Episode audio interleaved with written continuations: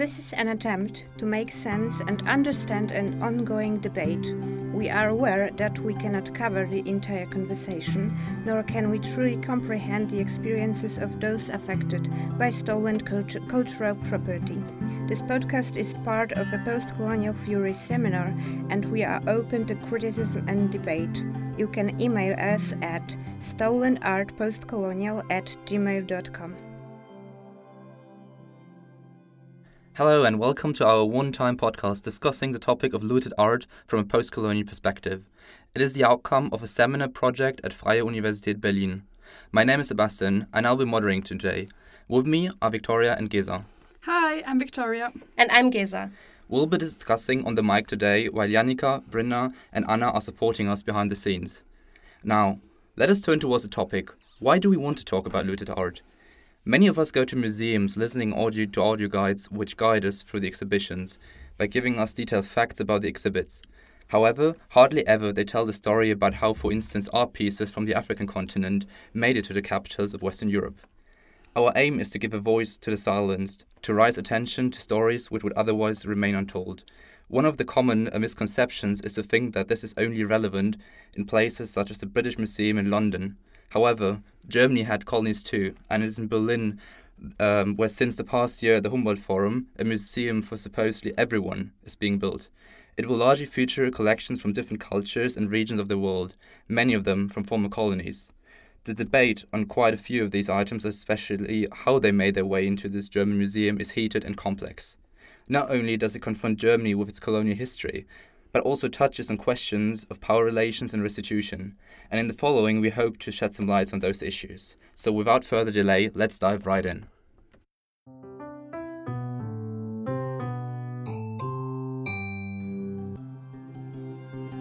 One cannot separate the fate of African art from the fate of African people.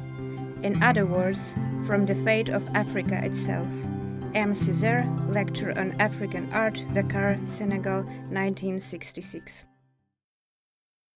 Today we talk about looted art from a post-colonial perspective.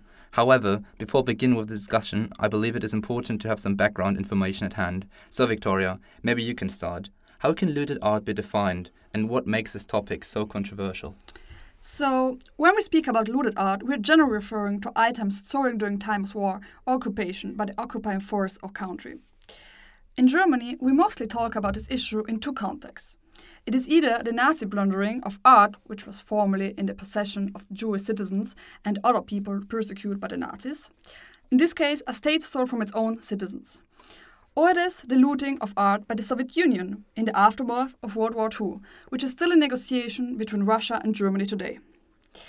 Looted art from former colonies is a topic receiving a lot less public attention, although the debate has become more visible through the building of the Humboldt Forum and Emmanuel Macron's announcement in November 2017 in Burkina Faso to return looted art from French museums. The latter can, to a certain extent, be considered as a turning point, as restitution was a rare occasion in the past. Up until today, European museums have been ignoring this issue, and provenance research has been chronically underfunded. Following his speech, Macron commissioned a report on the restitution of African heritage in France, which was written by the Senegalese scholar Felwine Sarr and the French art historian Bénédicte Savoy. Even though this report is novel in terms of the international traction it gains, it is not new terms of findings restitution is a must. Thank you for giving us a little bit of context, Victoria. Now, Geza, let me turn towards you. Could you tell us a little bit more about what kind of art and items we're actually talking about? So, you already hinted at it. In many cases, we are not talking only about art in the sense of a purely aesthetic item. In fact, many transcend this category, like any type of art, like the world famous Benin bronze, which were taken by the British from present day Nigeria and are partly exhibited in Hamburg at the moment. On the one hand, they are artworks, but on the other hand, they also carry a religious meaning. The same applies to others, such as everyday use items or even human remains. The German government has no official numbers on such items in German museums stemming from questionable sources. However, there exist 15 ethnographic museums in Germany today, which control, administratively, uh, legally, and pedagogically, more than 5 million objects from Africa, Asia, Oceania, and the Americas. Even though funding for provenance research has increased recently, it is by no means sufficient to bring light to the origins of all of these artifacts. Furthermore, Jürgen Zimmerer, a research expert from Hamburg, pointed out that this research should be executed by independent researchers, including experts from the global south. Right. So I guess when we speak, speak about looted art, we, as a consequence, also need to speak about Germany's colonial history. And this is a topic which is still hardly, if at all, covered in German school classrooms, let alone German society. It would therefore be vital for the discussion if you could elaborate on the extent and the harm caused by German colonialism before we move forward. Sure, and you're right. Even though relatively short in the time span, German colonialism was a lot more prominent and worse in its impact than most people, especially within Germany, might think. When hearing about European colonial powers, the first countries that come to mind are France and the UK. But by 1914, Germany had the third biggest colonial empire. Germany's colonial ambitions started at the end of the 19th century and were only brought to an abrupt stop by the Treaty of Versailles in 1920 when Germany lost all of its overseas properties as a result of losing the war. Despite this quite short time frame, Germany acquired lands in southwest, east, and central Africa, as well as in the Pacific, which today belong to Namibia, Togo, Ghana, Cameroon, Kenya, Rwanda, and New Guinea. What do you mean by acquiring lands? So, the German colonists were seizing land. They concluded so called purchase agreements with the indigenous rulers that the latters often even couldn't read. And of course, the injustices didn't end there. In all of German colonies, the indigenous population was exploited and discriminated against, and in almost every aspect of life. They were forced to work, adapt, and convert to the superior German culture, where resistance was brutally quelled. The situation reached its climax with the Herero and Namaqua genocide in German Southwest Africa, present day Namibia, in the beginning of the 20th century, during which more than 120,000 Herero, Namas, and San were killed by the German oppressor. Even though the German government officially called it a genocide, it has, up until today, refused to pay any reparations. This is something every German should keep in mind when discussing restitutions. And due to the fact that none of this really features in the public discourse, Jürgen Zimmerer even talks about colonial amnesia in Germany today. So, take into account this general colonial amnesia in Germany. Who's been playing a role in this sometimes controversial discussion about looted art up until now, then? Hmm, there are many people from academia, activism, and politics who label themselves post colonial and thus engage in the topic of looted art worldwide as well as in Germany. In this context, it is important to note there is no such a thing as one post colonial theory.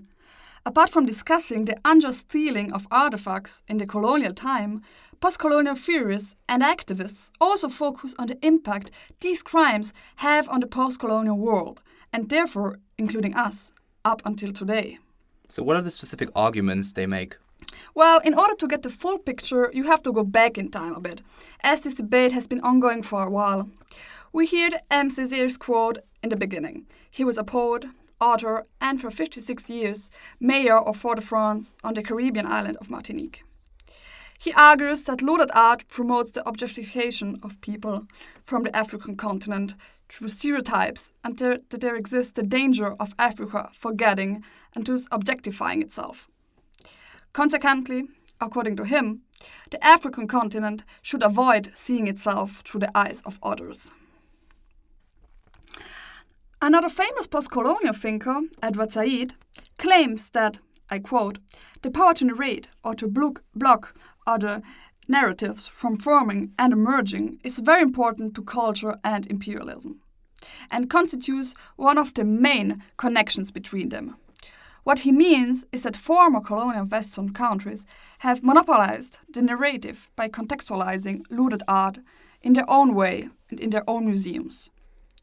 Thereby, imperialism is reproduced and maintained by former colonial states, who are the only protagonists and just the writers of his history.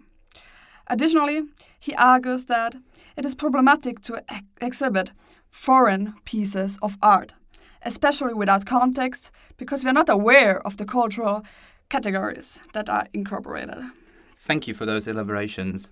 I was wondering, are there any post-colonial voices today? And if yes, what is their argument based upon in the current discussion?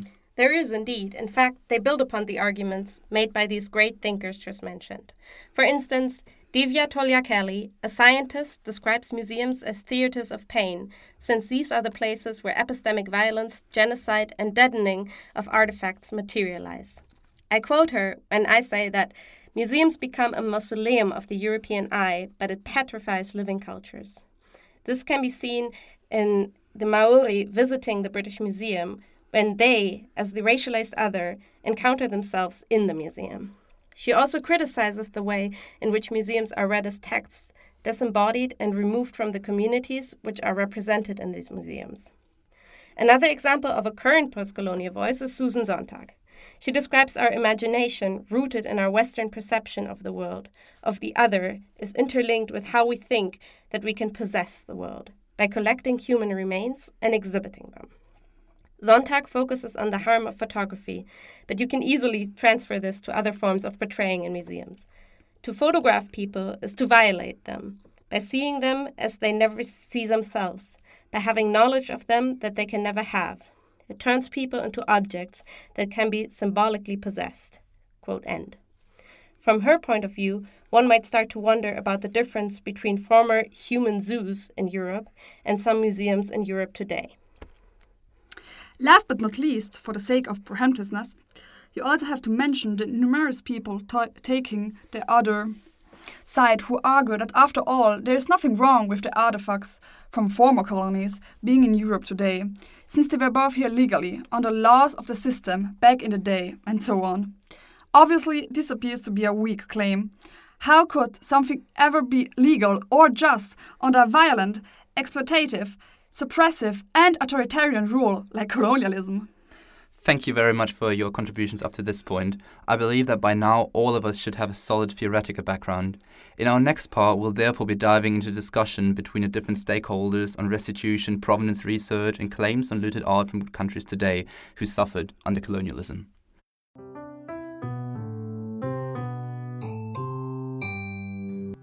In Europe, ethnographic objects were given a date as if they had been orphaned and needed to be parented anew, founded on when they were acquired, purchased, or even looted, but not when they were originally produced.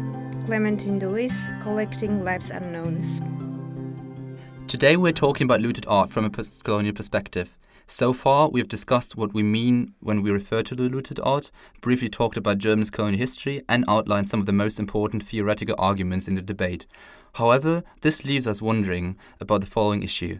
If colonial powers obviously took the art while they were authoritarian and brutally governing the colonies, they should just give it back, right? Unfortunately, what might look kind of clear cut on paper is not in practice, since beneath the apparently quite simple question lie a whole lot of other issues, such as answering the question of provenance, possible claims for reparations, and the mere fact of asymmetric power relations. I see. So, what position does the German government take then? So, in Germany, for years, the issue has been either completely ignored or pushed into the future. However, the unexpected report commissioned by Macron now mounts the public pressure on the German government to follow suit. Macron's move to return 26 statues from the palaces of Abomey after several urges from Benin lawmakers only adds to this. There exist several reasons why Germany has not taken a clear stance. On the one hand, there has been a lack of any political urgency. In contrast to the Nazi regime and Holocaust, the German colonial period seems to be a blind spot in the German culture of remembrance, which is, as mentioned above, underlined by the lack of recognition of the genocide against the Herero. On the other hand, one of the arguments which has often been raised is the fact that culture politics is organized on the federal level. In this regard, the federal state of Baden Württemberg, which returned two artifacts to Namibia last year, might be a positive example. Nevertheless, it is quite telling that during the debate, the politicians who were against this argued that there needs to be a decision on the national level first. So, so far, a working group is supposed to be established on the national level this year. However, this does not and should not prevent setting a target on the top level of government or the legislative. In light of the opening of the Humboldt Forum, Monika Grütters, Minister of State for Culture, has argued that just waiting passively for someone to want something back is not the way to reconcile our colonial past, which might be the first sign of a shift in German cultural policy. One of the measures she's willing to take is providing more funding for provenance research, which could be a start and, according to her view, should lead to an active restitution. However, there still seems to be a really long way to go. How can we look at the debate from a non European perspective? How do African experts interpret and analyze the issue? I'm glad that you mentioned this. While many African experts blame the fact that the public debates focus so much on the European perspective. The main protagonists which act and react on the topic are not the African museums, but the European museums themselves. So, for instance, what emerged from the interviews with museum and art experts conducted by the German journalist Werner Bloch in Tanzania is the fact that many of them feel betrayed for not being involved in the discussion.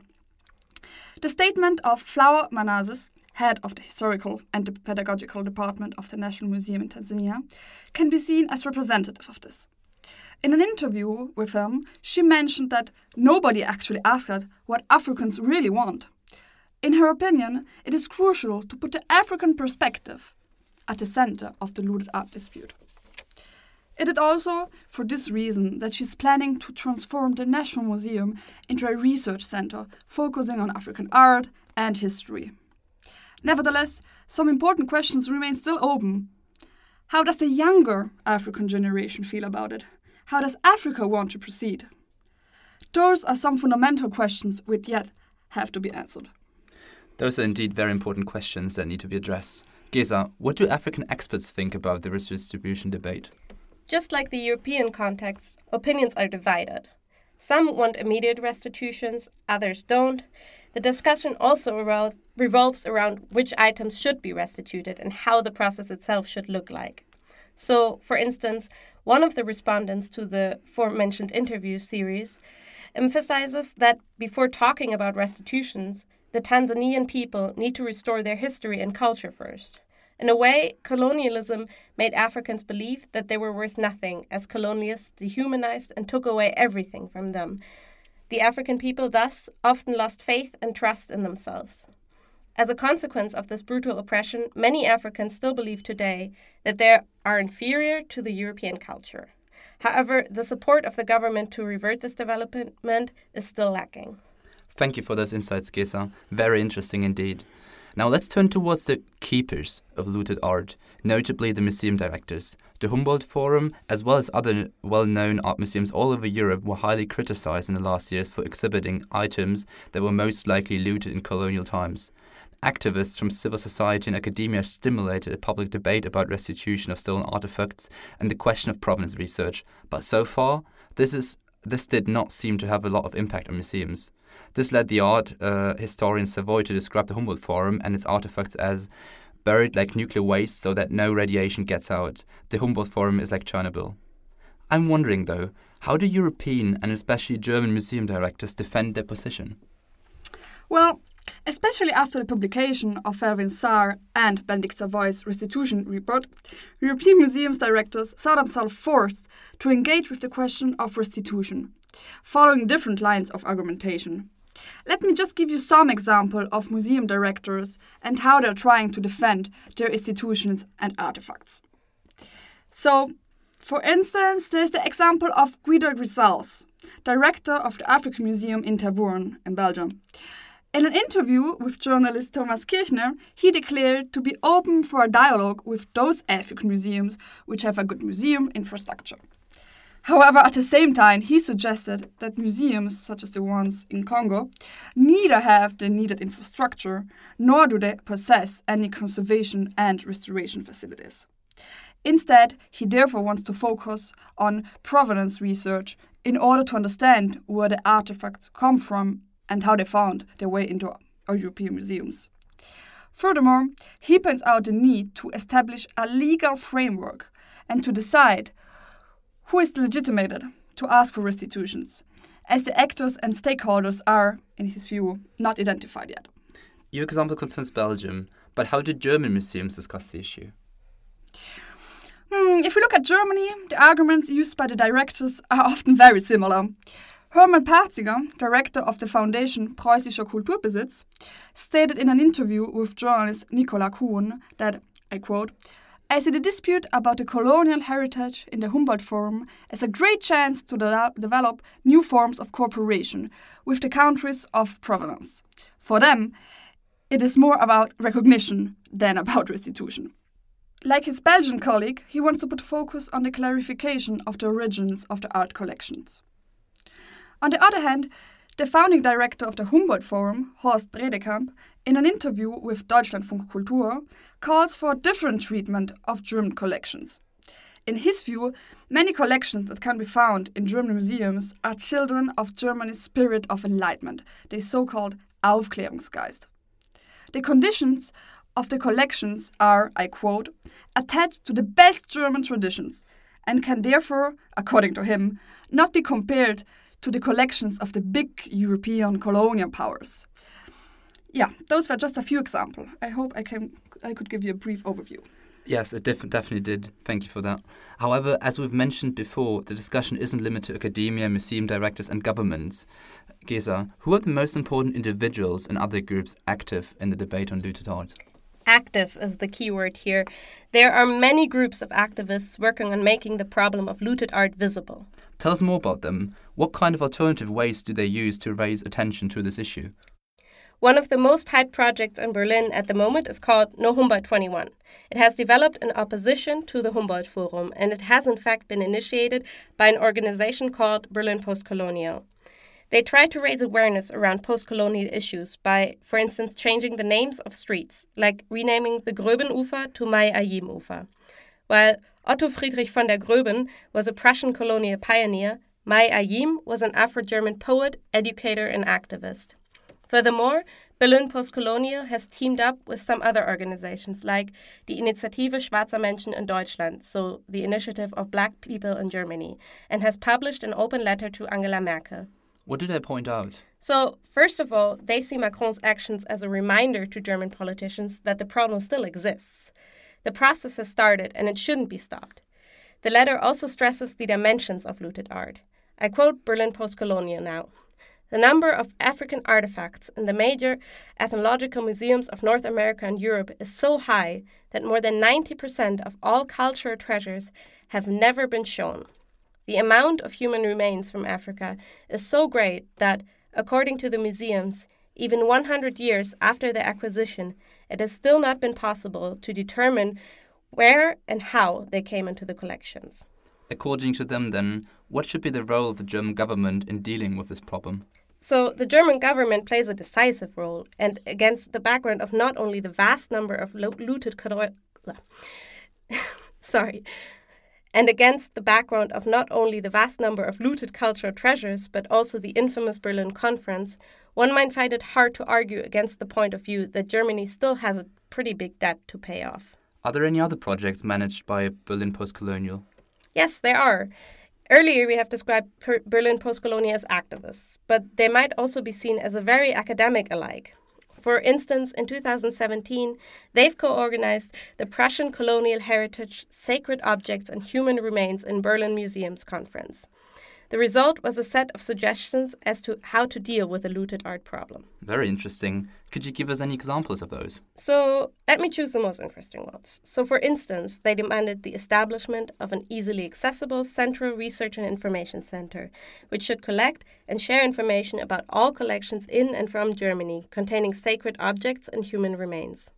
Another idea is the provision of an easily accessible, thorough, and truthful description of the origin of all sacred and other cultural objects to be displayed in the Humboldt Forum in the reconstructed Berlin Palace, which should be written in German, English, French, and Spanish. Furthermore, one should inform and invite members of the source communities to discuss publicly the future of sacred and other cultural objects in Berlin collections. Wow, activists seem to work in a very organized way. Let me ask you, Victoria, do you know anything about their background? Yeah, sure. Those activists are mainly people in Germany coming from affected countries and communities, or people who are active in other related groups. The situation in Germany is different to, for example, Australia, where indigenous leaders fight for return of relics from the British Museum. They have to deal with the fact that the relics were supposed to be lent to Australia and be taken back to the UK again. Activists are known for their unconventional approaches. Occupying buildings, starting strikes are very common examples. Are there any activists who are trying to draw the public attention towards the issue of looted art in a particular creative way? Yeah, there's a great example of Alice Proctor, who is an Australian activist dealing with museums. She has been offering a so called uncomfortable art tours, during which she describes the role of colonialism and imperialism. Unfortunately, we haven't heard of any imitations in Germany, but the discussion of looted art pieces is still going on, so we should keep looking. This sounds fascinating. I'll definitely be up for taking part in one of those.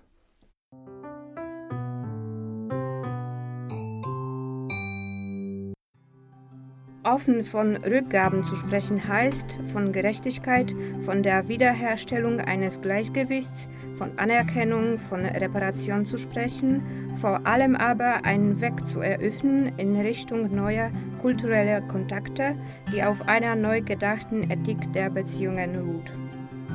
To talk openly about restitution means talking about justice, about the recreation of balance, about recognition, about reparations, and for most, to talk about opening up a new path for a new cultural contact based on a new ethics of relations.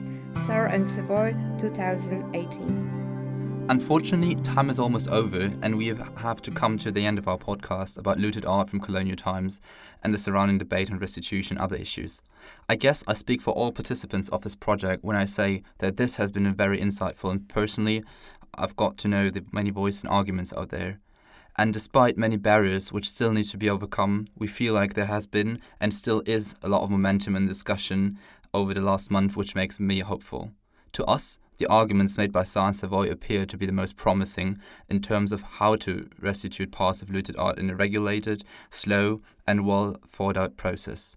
So let's end our podcast with a look on the roadmap that these two have laid out for France, but which could be copied by other countries as well.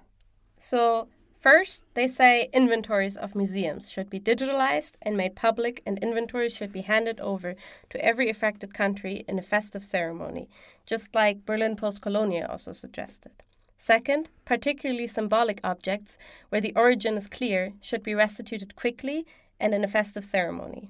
In the next phase, museums and state governments from the post colonial countries start a dialogue over what they want to restitute or not. This process should not have a time limit. The goal is to make it play out in a sensible, organized, and dignified manner, step by step. There will be no empty museums in Europe at the end of this restitution process, but there will be museums in the post colonies exhibiting their own art that was unjustly taken from them. At the beginning of the podcast, we set out to give a voice to the silenced. If, the next time you go to a museum, maybe even the Humboldt Forum, you are trying to listen to those silenced, we have reached our goal. Thank you for joining us here today, and thank you to you, Victoria and Geza, for discussing with me. Thank you. Bye.